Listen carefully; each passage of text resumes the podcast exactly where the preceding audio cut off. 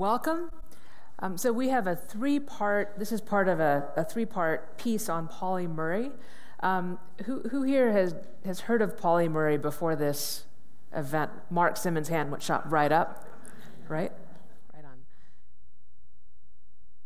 I can't remember who said this, but um, someone very distinguished said Pauli Murray should be one of the most famous people in American history. Um, she was that. Um, should be is not right um, and is not known for the things even that, that, historians that specialize in the work that in, in, her area she's she's not known in that area particularly in uh, brown versus board of education in the way that she should be.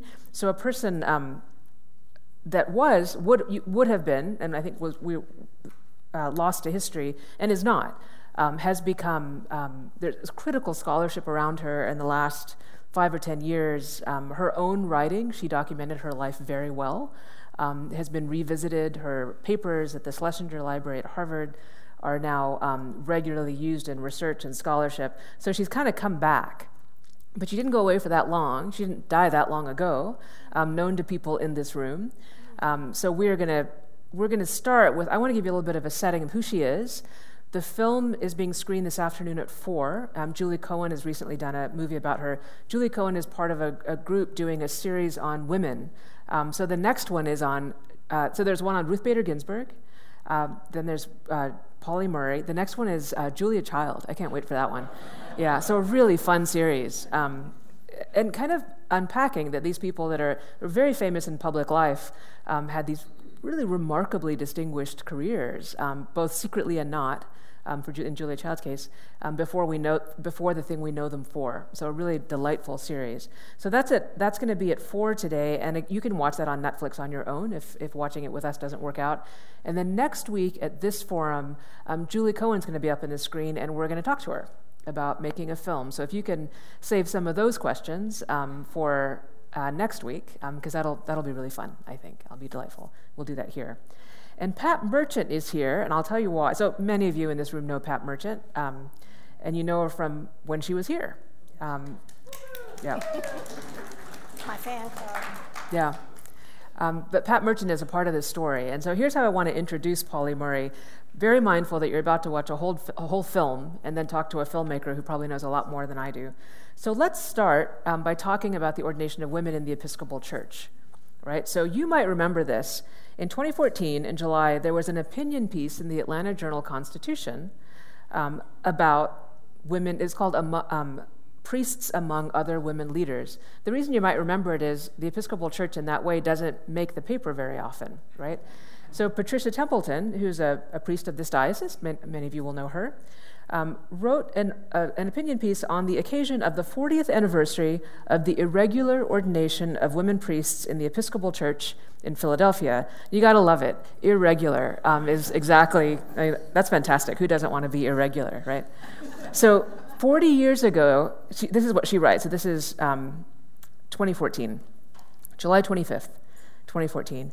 40 years ago this summer, an event occurred that shook the Episcopal Church just as surely as the Watergate hearings going on at the same time shook the government. On July 29, 1974, at the Church of the Advocate in Philadelphia, 11 women were ordained Episcopal priests. Irregular. Irregular. News of the ordinations was shocking. As a child and teenager growing up in the Episcopal Church in Atlanta, this is Reverend Templeton writing, it had never occurred to me to question why girls weren't acolytes. Ann Kramer was not an acolyte, right? Much less why women weren't priests. me neither. But that question had occurred to many other people. How could a church that believes men and women are both created in God's image justify treating women as less than equal? The church struggled with that question for a long time. And in 1970, the General Convention, the triennial, triennial meeting of the church, this is when um, lay people, clergy, and bishops uh, gather to decide the policy of our church, approved the ordination of women to the diaconate. 1970. Before that, women had been deaconesses, and that wasn't an ordination. That was being set apart, which is um, something I talked about a couple of weeks. That you're set apart as a deaconess. One black woman in the entire time of that um, was made a deaconess, and we talked about her. Um, so basically, this opens the path to women's ordination because women are now being ordained deacons, 1970. but they only approved to the diaconate, not to the priesthood, which frankly, theologically, ecclesiologically, does not work. It makes no sense at all to be to have to be of a kind of person allowed to be ordained to one thing and not another. Just doesn't work. It makes zero sense. But that's what happened. And so, because it failed, because the, the ordination to the priesthood failed, so they voted again in 1973, which is when many people I knew were sure it would pass. People were preparing, they were going to seminary, absolutely sure it would pass, and it failed in 1973. And that's when people left the church around that. Um, it was church dividing. Um, people's vocations were being argued on the floor of convention in the same way that when we argue marriage or race, we're talking about people's bodies and lives. And so the response to that was the ordinations of the 11 women in Philadelphia. So they had already, they were deacons, they had gone through the process and expected to be ordained priests after the 73 convention, and they weren't. So there's a lot to that story. I'm not going to tell you all of it. We'll have another thing to talk about that. Um, but here's what I wanted to read the reason I wanted to read you this piece. This is the, her next paragraph. The Reverend Pat Merchant, now an Atlanta priest, read the gospel at the service as a newly ordained deacon. She remembers the liturgy included the bishop asking if anyone knew any reason why it should not proceed. In response, a group of male clergy came forward and read a statement You can no more make these bodies of women priests than you can turn stones into bread, they said. You could have heard a pin drop in the place, Pat remembered. The Reverend Paul Washington, rector of Church of the Advocate, um, says this, said this at the time Our actions today are untimely. But the dilemma is what is one to do when the democratic process, the political dynamics, and the legal guidelines are out of step with the moral imperative which says, now is the time. May we praise the Lord for those in this day who act in obedience to God. Paul Washington was a black man who was the rector of Church of the Advocate in Philadelphia. I hope you can hear that everyone that participated did so at extraordinary risk and across the lines of division that the world would tell us we must um, live separated by. So, so much has changed um, since then. Right in 1976, the church finally gave its approval um, for the ordination of women. Pat Merchant was ordained in Washington, D.C. on January 2nd, 1977. The first day it was legal was January 1st, 1977, and Pat can tell you why she chose January 2nd. Um, it's a good story. So, so, the Philadelphia 11 belong with the likes of Susan B. Anthony and Rosa Parks. They are of that goodly company of women through history who have seen that in overcoming the restrictions which circumscribed their own lives, they brought release to countless others. The human family is the beneficiary. So I've started here to put into perspective one of the many reasons that we remember particular saints in the life of the church. We do it because they are moved by a sense of what is right, what is of God, what is true, that is often in opposition to the way things were in their time. And it was terrifying, which Pat can tell you about. It was scary, frightening, and a huge personal risk. So, an example of the opposite of that, for me, being a faithful priest in the church that allows me to be a priest is nice. And, you know, I hope has some integrity, but it doesn't make a saint in this context, right? I get to do a job. I have the privilege of doing a job because people like Pat came through and made it possible for bodies like mine to be perceived, as, as um, Horace said in the sermon earlier, um, for bodies like ours to be perceived as bodies that can do this work. But it meant putting their own bodies on the line in their time. You're going to wonder why she's sitting there quietly, but I'm going to talk about Pauli Murray and then she's going to answer all the questions and talk to us about it. So there's a wonderful notion in our church that all of us are saints, right? We're all, all the Christians. We live our Christian lives to the best of our ability and join that great company of saints in our death Yes. And the church holds a very particular honored place for those who could see the right at great personal cost in their time. And in this Black History Month, um, we remember that this month is chock full of those saints. So you can't contain it in 30 days, and so we will do our best to hold up some models of the faith in our tradition that you and I too might find courage to be kingdom bearers with their help and to support other bearers of the kingdom when it might seem to be too much or too terrifying for us. So today we get to talk about Pauli Murray. Anna Pauline Murray was born in Baltimore. I'm going to go back. I just wanted you to see that face because isn't that delightful? You can see the joy of Jesus on that face. Let me go back and give you a. That is her family. Right? She was born in 1910 in Baltimore. She was the fourth of six children. You can see the circle. That's her, I think. Her mother, Agnes, was a nurse. Her father, Will, was a college educated high school teacher. 1910. So think about that. Those are people, her grandparents, and um, her grandparents remembered slavery and had been enslaved. So these are the, the children of, her parents are the children of enslaved people. When she was three, her mother died suddenly, and her father suffered from severe depression and did so in the rest of the course of his life, and so split up his children among relatives. And Pauli Murray was sent to live in Durham, North Carolina, where the house that she grew up in is now a national monument. You can visit it. A wonderful program is run out of that. And she grew up with her Aunt Pauline, appropriately. She was named for her. Her Aunt Pauline was a teacher and a very important influence on her life, and she enrolled her into school, took her to church, um, and encouraged her to embrace self expression. Now, you can imagine this would have been a bit alternative at the time. Um, the, the wisdom out there was do the best you can, get the most education you can in a world that's trying to kill you, right? Be as conformed as you can, particularly, frankly, to whiteness, so that you might succeed. And that's not what happened to Pauli Murray. Aunt Pauline was, um, was a free thinker. She had two, um, what were they called? Matron aunts, is what they were called, two matron aunts that took care of, of her. So she lived under Jim Crow, right? Her family lived in constant fear of the Ku Klux Klan. Her father was brutally murdered by a white guard while in residence in a mental hospital during an episode of depression. She got race. There was nothing soft about that exposure in her life, it was brutal. But her understanding of race was further informed, and she insisted on this in her writings, by her mixed heritage. She refused to deny any part of her racial heritage. Controversial at the time, controversial today, right? Definitely in the course of her life. So, several of Pauli Murray's ancestors, and you can see it in the images, were the children born out of sexual violence between white slave owners and enslaved black women. Um, and she, because she grew up in North Carolina, she didn't grow up in Baltimore, didn't grow up in New York, um, grew up around those families. Those stories were told, and she knew those histories, right?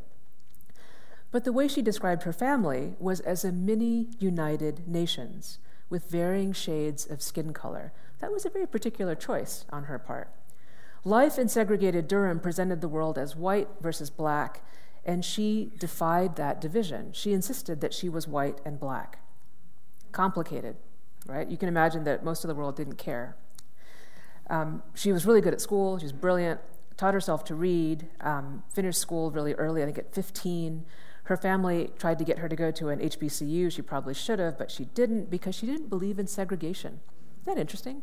In a time when segregation was the law, right? Um, she didn't believe in it, and so tried to find another way. So, um, and Aunt Pauline, of course, was very supportive, and supportive in this. Um, I wonder if we all have people like this in our lives in a really impractical way that I think aunties and grandparents and uncles know how to do, hard for parents to do sometimes. So she wanted to apply to her dream school, which was Columbia. I mean, that's, Columbia was a school for men at the time, right? And so she encouraged her to do it. So she did. She applied to Columbia. And of course, she was not accepted because Columbia did not accept women until the 70s. Um, and she couldn't afford Barnard, so she didn't go to Barnard. Um, but this began the, pro- the series of her, through her life of um, episodes that she would sort of illustrate segregation and then contest it or illustrate discrimination and then contest it, kind of born with a, a legal mind in many ways. So she enrolled in Hunter College, um, which at the time, which is now the premier city college um, in New York City, it's the, the super scholar uh, city college, at the time was the racially integrated women's college that offered free tuition. Heard of that, right? Free tuition for community college. That's what that was. She rented a room at the Harlem Y and took odd jobs, which was the rest of her life. She did things like that and saved money by skipping meals. And I mean, just she was broke, had no money, and went to school and was there at the time of the parts of the Harlem Renaissance. So her W.B. Du Bois, Langston Hughes, A. Philip Randolph, um, Mary McLeod Bethune. So was raised among these great scholars and artists, and that's what she looked like. So, throughout all of this, she was involved in a personal struggle, and Julie Cohen's film says more about this. I'll say just a little. Um, at that point in her life, she was often wearing male clothing.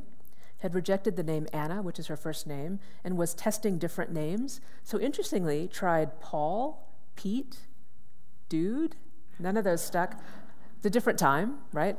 Pauli is what she ended up with. Um, cut her hair very short and started to wear pants. All this is, you know, remember, she was born in 1910, right? Um, and hitchhiked around the country, rode boxcars. This is during the Depression. Wore a Boy Scout uniform for a while and passed as a boy. Um, back in the day, um, anticipated the great bathroom scandals of our day, um, used men, men, men's bathrooms and passed in doing that. Um, and writes actually very tragically, and as this is recorded in her um, papers, that she really couldn't figure out what was going on with her and trusted the medical establishment, asked doctors to help her figure out what was happening, confused, talk, talked, talked about feeling confused and upset by her gender expression and what that should be, and trusted herself enough to take that very seriously and then talk to people about it and record that, and then was very confused about her attraction to women, which she perceived as being, being part of being male. So it's um, very different language than we would use today, and you'll see more about that in the film. But again, it, to imagine living that life and then still assuming, having this going on in your mind, that you should be at the center of political life and legal life and the life of the church requires actually quite a brilliant imagination because our institutions tell us even now, right, that so many of us, that you cannot be in them if you're not conformed to them. So, just for your sense of the brilliance of her own imagination and sense of herself. So, despite all of that happening to her, she graduates from college. She graduates from many places, but she starts out with a degree from Hunter in 1933 and then ends up working in WPA programs and federal relief programs because it is the height of the Depression. And probably because she graduates right after the Depression during the New Deal, she ends up living her whole life um, in a really hodgepodge kind of way. She doesn't really have a career, she does all kinds of things. She writes poems, publishes poems, articles, writes for the paper, um, and make, literally writes poems to make money. And I think that made about as much money then as it does now, right? so in 1938, she applies to the University of North Carolina to study sociology. They reject her with a letter stating, Members of your race are not admitted.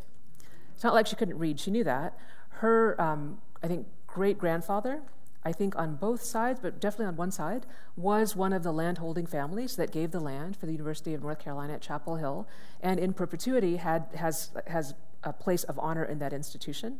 Um, and she noted that in her application. Yeah, she, she's amazing, right? But in the course of that, in, in, her outrage that she's not admitted, though there's no reason to believe she should have been admitted, she writes a letter to Eleanor Roosevelt, as one does, right? The outrage of it, right? not, not, and she uh, keeps doing. She applies to other schools where she's not admitted because she's a woman, and then other schools because she um, is black. And so she writes to Eleanor Roosevelt about it. Roosevelt writes back, doesn't do anything about it, but begins a lifelong correspondence with Pauli Murray, which is shocking to me. So it was a correspondent of the first lady and and the president, um, who she berates um, for his lack of vision on racial justice in the programs created um, at that time um, to, during the Depression and then um, after the war. So in 1941, and this is one of the ways that Pauli Murray's life has intersected mine, um, she applied to Howard's Law School because, uh, eh, because she, well, she applies to Howard's Law School, I'll just say it that way. She applies to Howard's Law School.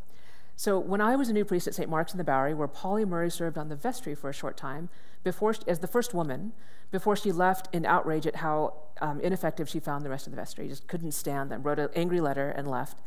Um, there, um, there's a Murray file, it's a little red file. It has letters that she's written on that onion skin scanned paper. But then she would, you, you could feel the anger in her typing, all the X's out, and then she would have more to say and then write more on the bottom of things she had left out of the thing.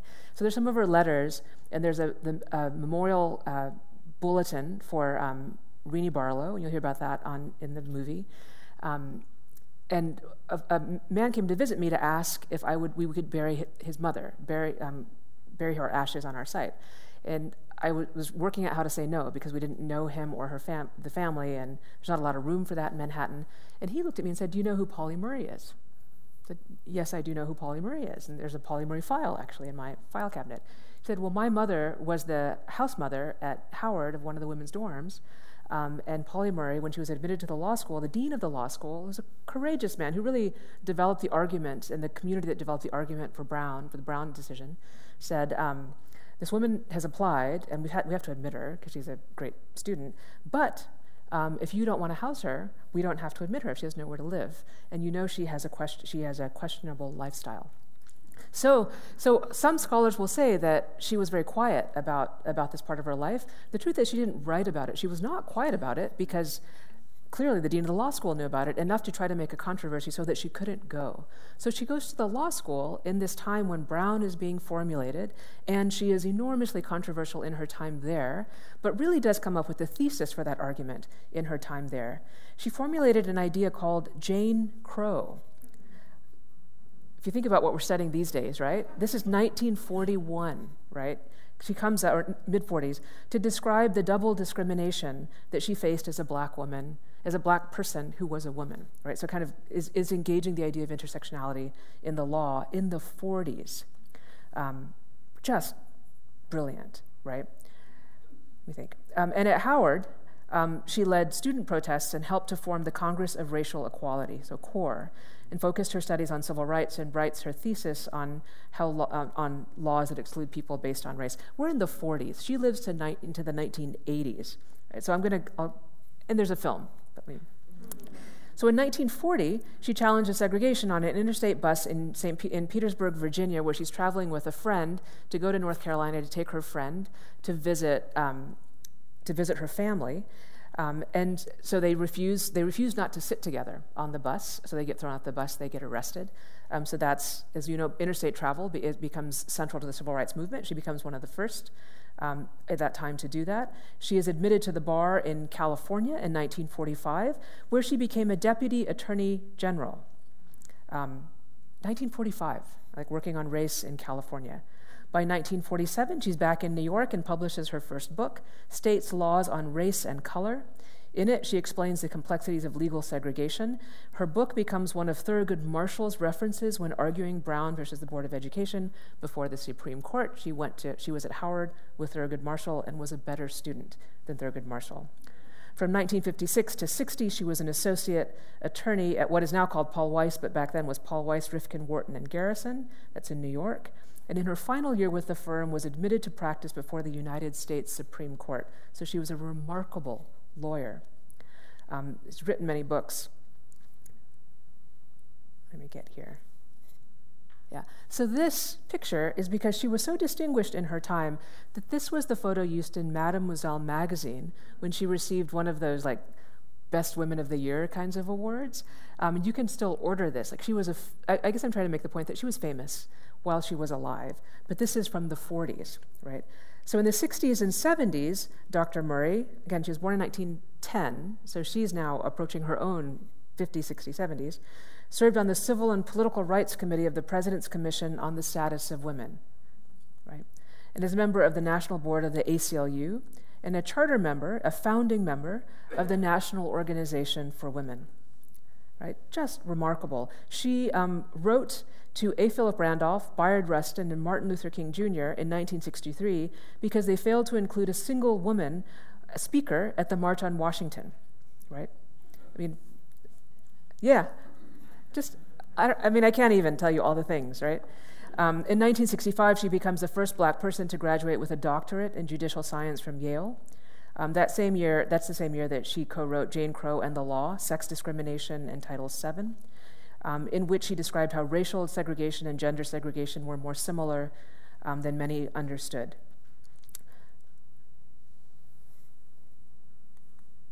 So, in the course of all this, and you'll see this in the film, um, she becomes good friends with a woman named Renee Barlow.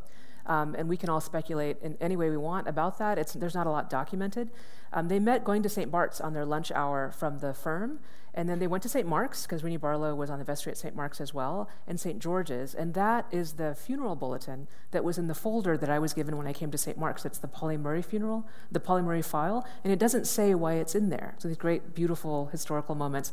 The funeral bulletin is there with a cutout of the um, of of Renee Barlow's obituary um, and some notes that Pauli Murray took in the bulletin, which is like one of the most tender remembrance things I've ever seen. Um, so when Reedy dies in 73, um, they say that Pauli Murray was devastated, um, and she goes to seminary right around then. And this picture, she was such a famous person that when she went to seminary, and it was so controversial that women were about to be ordained, that the New York Times did an article about her going to seminary. So this image was in the Times, um, an, an extended article about her life, um, many of the things that I've told you, and the fact that she has decided at this point to leave the law, to st- go to seminary, to become an Episcopal priest. And you can find her sermons, um, her poems, and other writing um, available in archives and in her own published work. And as a priest, she served as um, in, at St. Stephen Incarnation and at Church of the Atonement, both in Washington, D.C., Holy Nativity in Baltimore, and Holy Cross in Pittsburgh. Her first Eucharist was celebrated in the church in North Carolina, where one of her grandmothers had been baptized as a slave, enslaved person. Just a profound life that ran this course of history, right, um, from 19. 1910 to 1985. And her final, her autobiography, um, Song in a Weary Throat, An American Pilgrimage, was published in 1987. Here's a quote from her I speak for my race and my people, the human race and just people.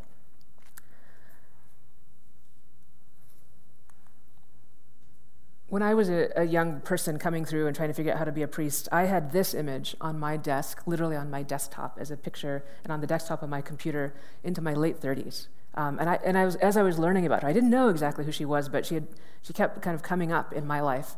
Um, so I started to read her books. Proud Shoes, written in the 50s, tells the story of her life, her family's life, their history. Um, but this is the image that I love of her. Um, she had basically lived her whole life be- before she became a priest. Um, and then brought all of that to the church for a beautiful, beautiful um, last chapter. So I have Pat Merchant sitting here because we forget that it was terrifying to cross the barriers that people of that generation crossed, and there are barriers like that being crossed now, and it is terrifying. And it happened in real people's bodies. And the women of that generation in the church were treated very, very badly by the church across the board. Murray wasn't paid to do any of these jobs, right? There, there were nice priests sometimes that, that gave you a place to be at an altar because it was enormously um, controversial, um, well into the well into the 80s and 90s, and in some places remain so today.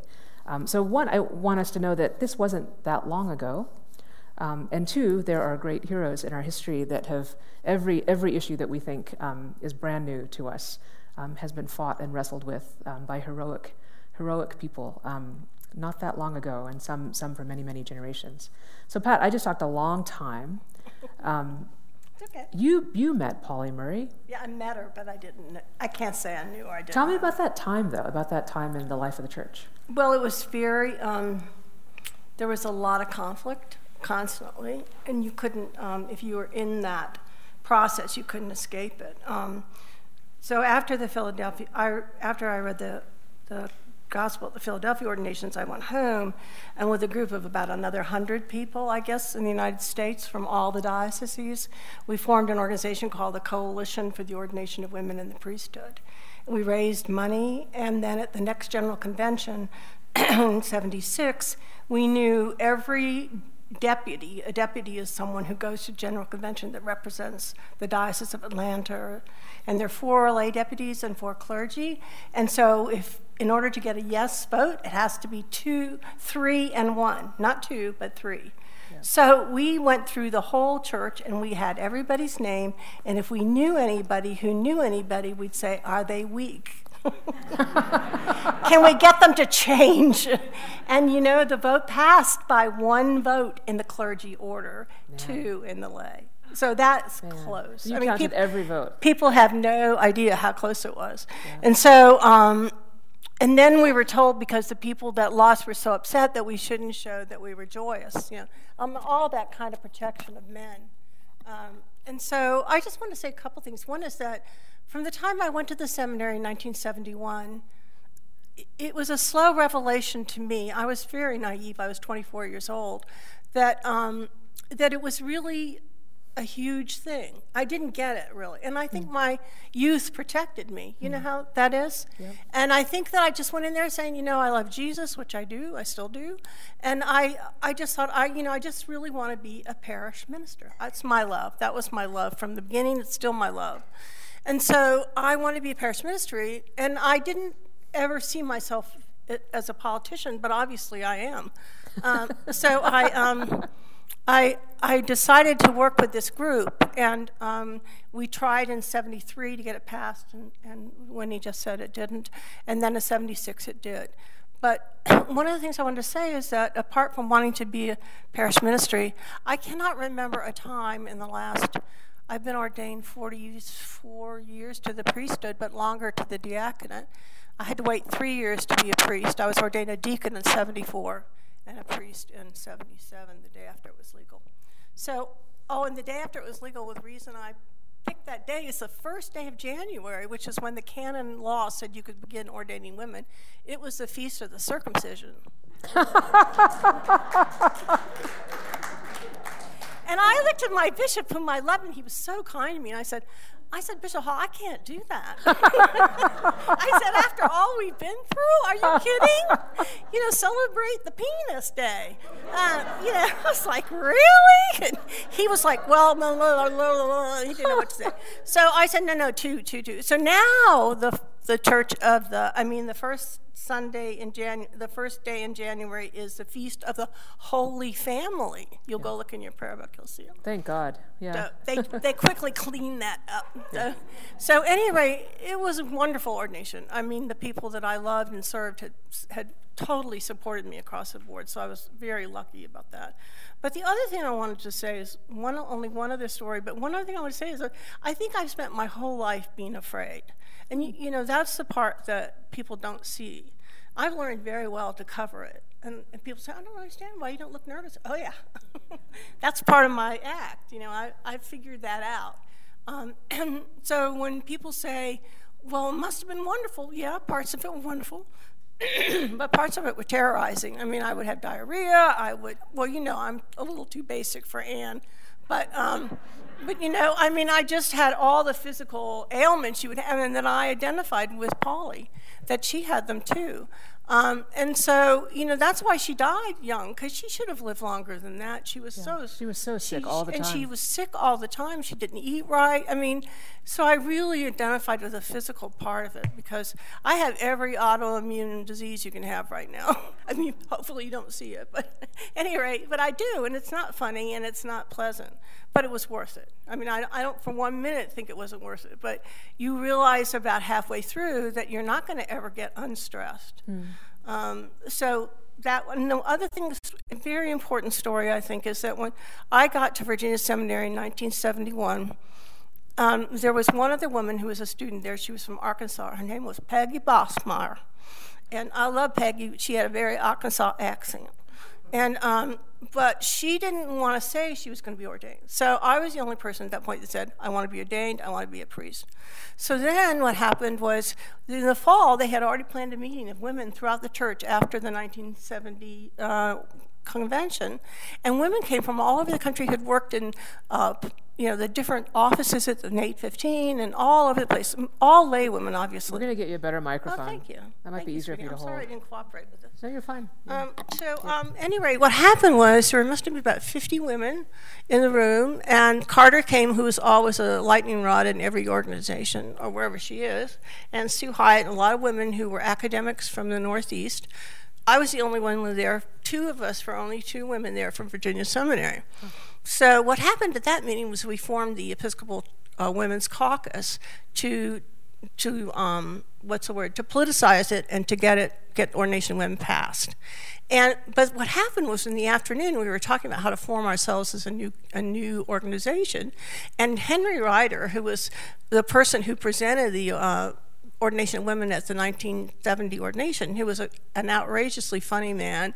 He was a lawyer from Princeton and a priest and he had just such a heart for he loved women you know he, he, he, loved women in all the right ways and he um, he, he got up and he said well i have a report from the he, he also was from Arkansas. I have a report from the House of Bishops, and we all went really. Well, they were meeting exactly the same time we were. I didn't know that. I didn't know anything then. So they um they and he said, and they have had come back with another report from the Commission on the Ministry about Women, and they have decided. And then he reads this piece. It goes, it's from um, Kilmer Myers, who was the Bishop of Northern uh, California at the time, and he said, now I want. He, Kilmer Myers said, now we all know that the reason that women are, we're reviewing why women cannot be priests is that we know that in the sexual moments of our lives, women are never take, never take decisive motions towards men. You could hear that. I mean, those women fell out of their chairs. they were just laughing so. I, I didn't say that exactly right, but you get my, my drift, right? But, you know, I mean, I'm just thinking, well, where have they been? You know, we were, I mean, but I had never, and the point is, I had never heard women laugh at men in public. Never. That's how young I was. I mean, I had heard my mother make every joke she could about my father, but I had never heard a group of women just go uproariously yell. And that was a great gift of grace to me. Yeah. Well, and part of where the Episcopal Church got stuck in that um, mire is that we are science oriented enough that no one was willing to argue at that time that women are made of a different material than men, which is where the, the distinction comes from in the Western church, because that doesn't make any sense, right? So you can't do, so you're trying to find some reason. So it just actually gets uglier and uglier. What the what the what happened in the House of Bishops um, during that period was really ugly. So, but the, one of the reasons I wanted Pat to be here is I think I think we forget how um, how difficult it is to make change, frankly, and the cost of change. So. Um, and it's the same yeah. dynamic as race, although not nearly as painful, I'm sure.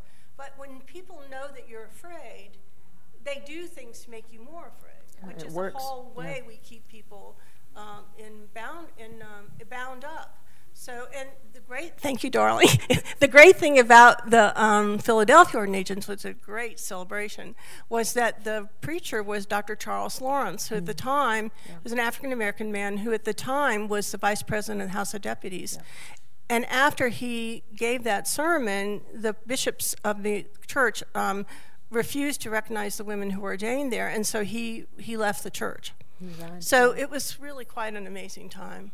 It's one of the great moments in our church of like profound solidarity between um, uh, black black male leaders of the church um, because they were they were ordained and or had had office um, and women. Um, Thank yeah. you. Yeah. And actually, that's another. Charles Lawrence's sermon on that day is one for the books. Um, it's worth it's worth like reading every year. I, we all just wanted to go right on preaching, but yeah, yeah. yeah. Well, if y'all have some questions or comments, there's a microphone over there if you do.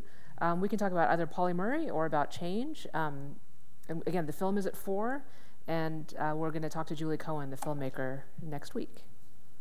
And if you have questions for that in advance, if you can send them to me, we can. Um, she can get ready. That'd be great. You know, we, we didn't have telephones then. You know, we didn't have um, internet, so everything was done in person, which in my idea now is that it was actually better because we got to know each other. But in the beginning, there were only about 15 women ordained at the same time to priesthood.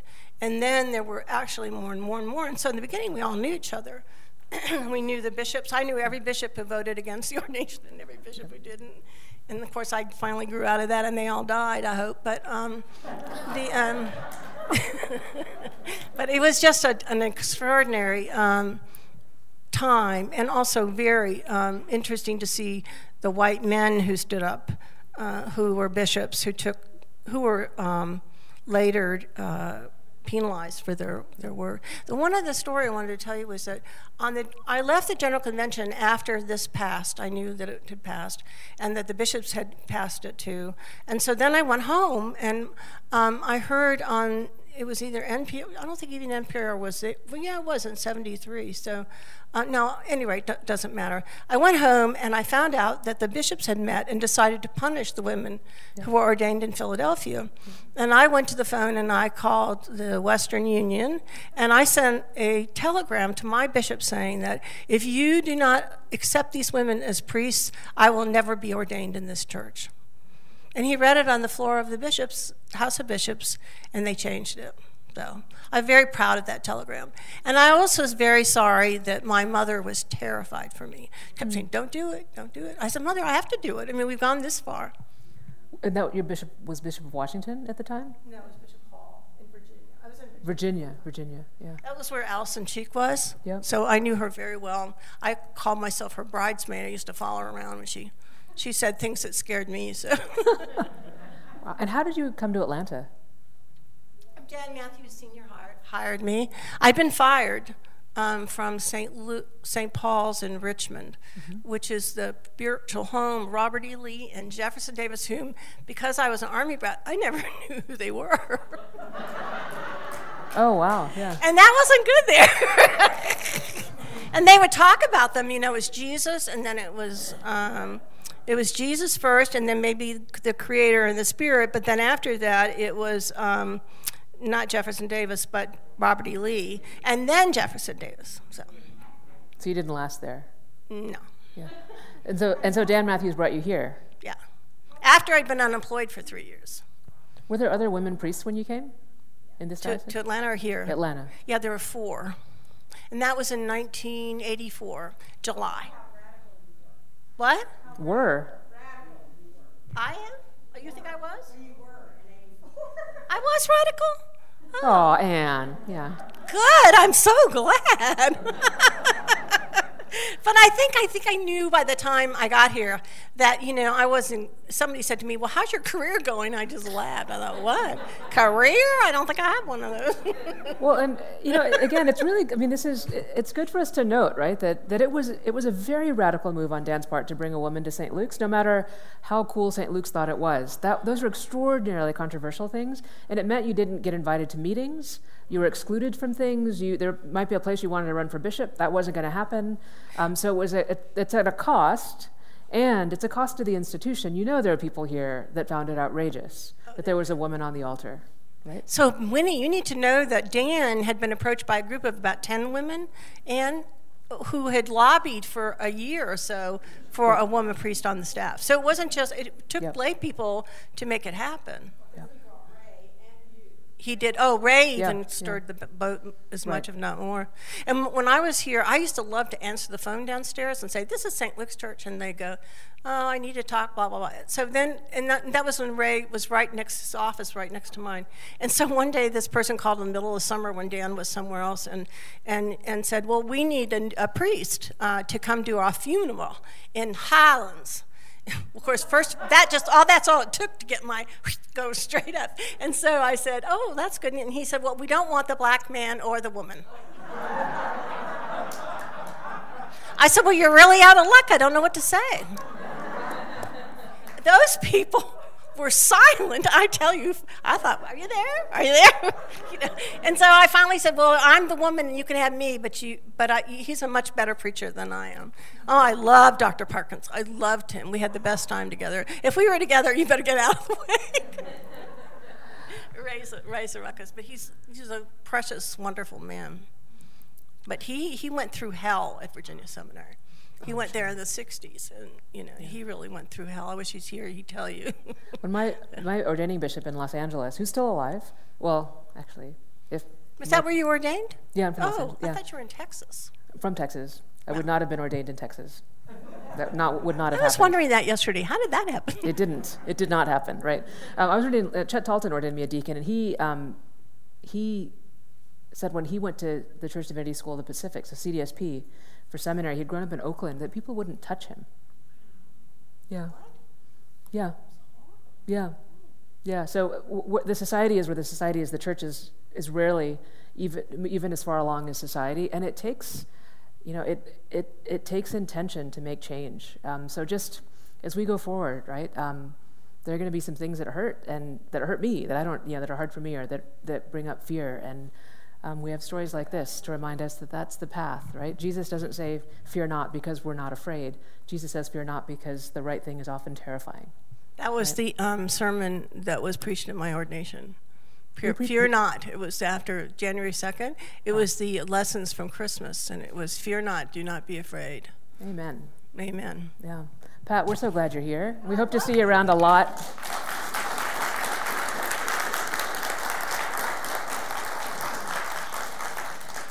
So please do watch the film if you haven't seen it yet. Um, and then next week, please do join us for the conversation with Julie. And if you can send questions in advance, please do, and we can incorporate them. And if you can't, bring them. And um, we'll have a great conversation next week. Thanks, everyone.